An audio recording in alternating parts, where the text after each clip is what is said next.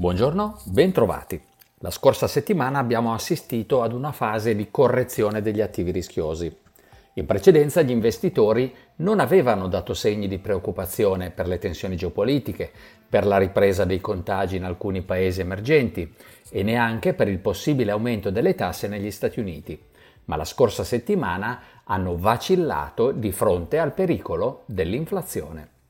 In aprile l'indice dei prezzi al consumo negli Stati Uniti è cresciuto del 4,2% anno su anno, l'incremento più forte dal 2008 e molto superiore rispetto alle attese.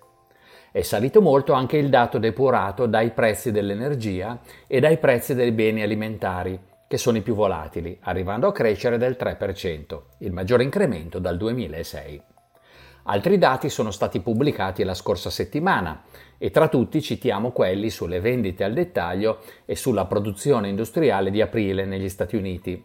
Entrambi si sono rivelati leggermente peggiori delle attese, ma i dati del mese precedente sono stati corretti al rialzo. Commenti rassicuranti da parte di alcuni membri della Federal Reserve sulla temporaneità del rialzo dell'inflazione e sul mantenimento degli stimoli monetari sono serviti a calmare gli investitori, ma la scorsa settimana gli attivi rischiosi hanno comunque chiuso in negativo e i tassi di interesse sono saliti. I listini azionari si sono mossi al ribasso, con lo Standard Poor's 500 a meno 1,4%, il Nasdaq a meno 2,3%, l'Eurostock 50 a meno 0,4%, il Nikkei a meno 4,3%. Penalizzati anche i mercati emergenti, con il relativo indice MSCI Emerging che ha chiuso a meno 3%. Contemporaneamente la volatilità delle borse è decisamente salita e l'indice VIX, che è la misura sulle azioni americane, è passato in settimana da 16,6 a 18,8, dopo aver toccato nella giornata di giovedì un massimo a 28,9. I tassi di interesse si sono mossi al rialzo, con il rendimento del decennale americano che è passato in settimana da 1,57% a 1,63% e quello tedesco da meno 0,22% a meno 0,12%. Gli spread dei titoli di Stato dei paesi periferici e anche gli spread dei titoli corporate si sono allargati.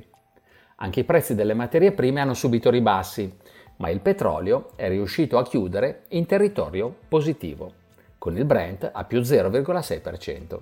L'oro, che è uno degli strumenti atti a proteggere dall'inflazione, ha chiuso con un rialzo dello 0,6%.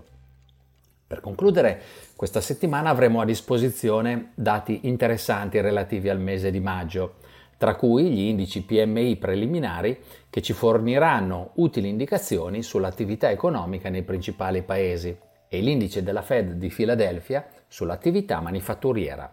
Vedremo inoltre, per il mese di aprile, l'inflazione e le vendite al dettaglio in Inghilterra, insieme alle vendite al dettaglio e alla produzione industriale in Cina.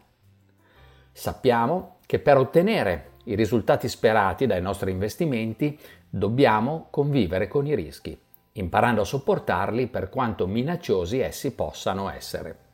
In questo momento è l'inflazione il pericolo più concreto e nei prossimi mesi sarà cruciale monitorarne la dinamica.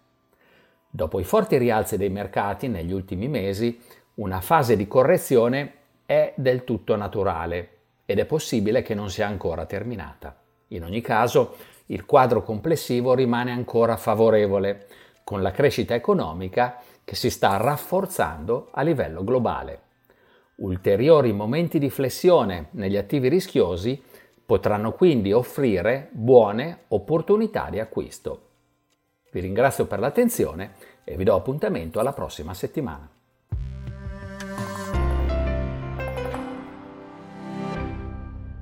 Presente registrazione audio ha finalità meramente informative. Le informazioni in essa contenute non rappresentano un'offerta di acquisto o vendita di prodotti finanziari, una raccomandazione di investimento e non sono da intendere come ricerca in materia di investimenti o analisi finanziaria. Le opinioni espresse riflettono il giudizio di Amundi al momento della loro diffusione e sono suscettibili di variazioni in qualunque momento, senza che da ciò derivi un obbligo di comunicazione in capo ad Amundi. Non si garantisce l'idoneità a qualsiasi scopo di investimento delle informazioni fornite, le quali non devono essere utilizzate come unica base per assumere decisioni di investimento. Eventuali dati riferiti a performance passate non sono un indicatore attendibile di performance attuali o future.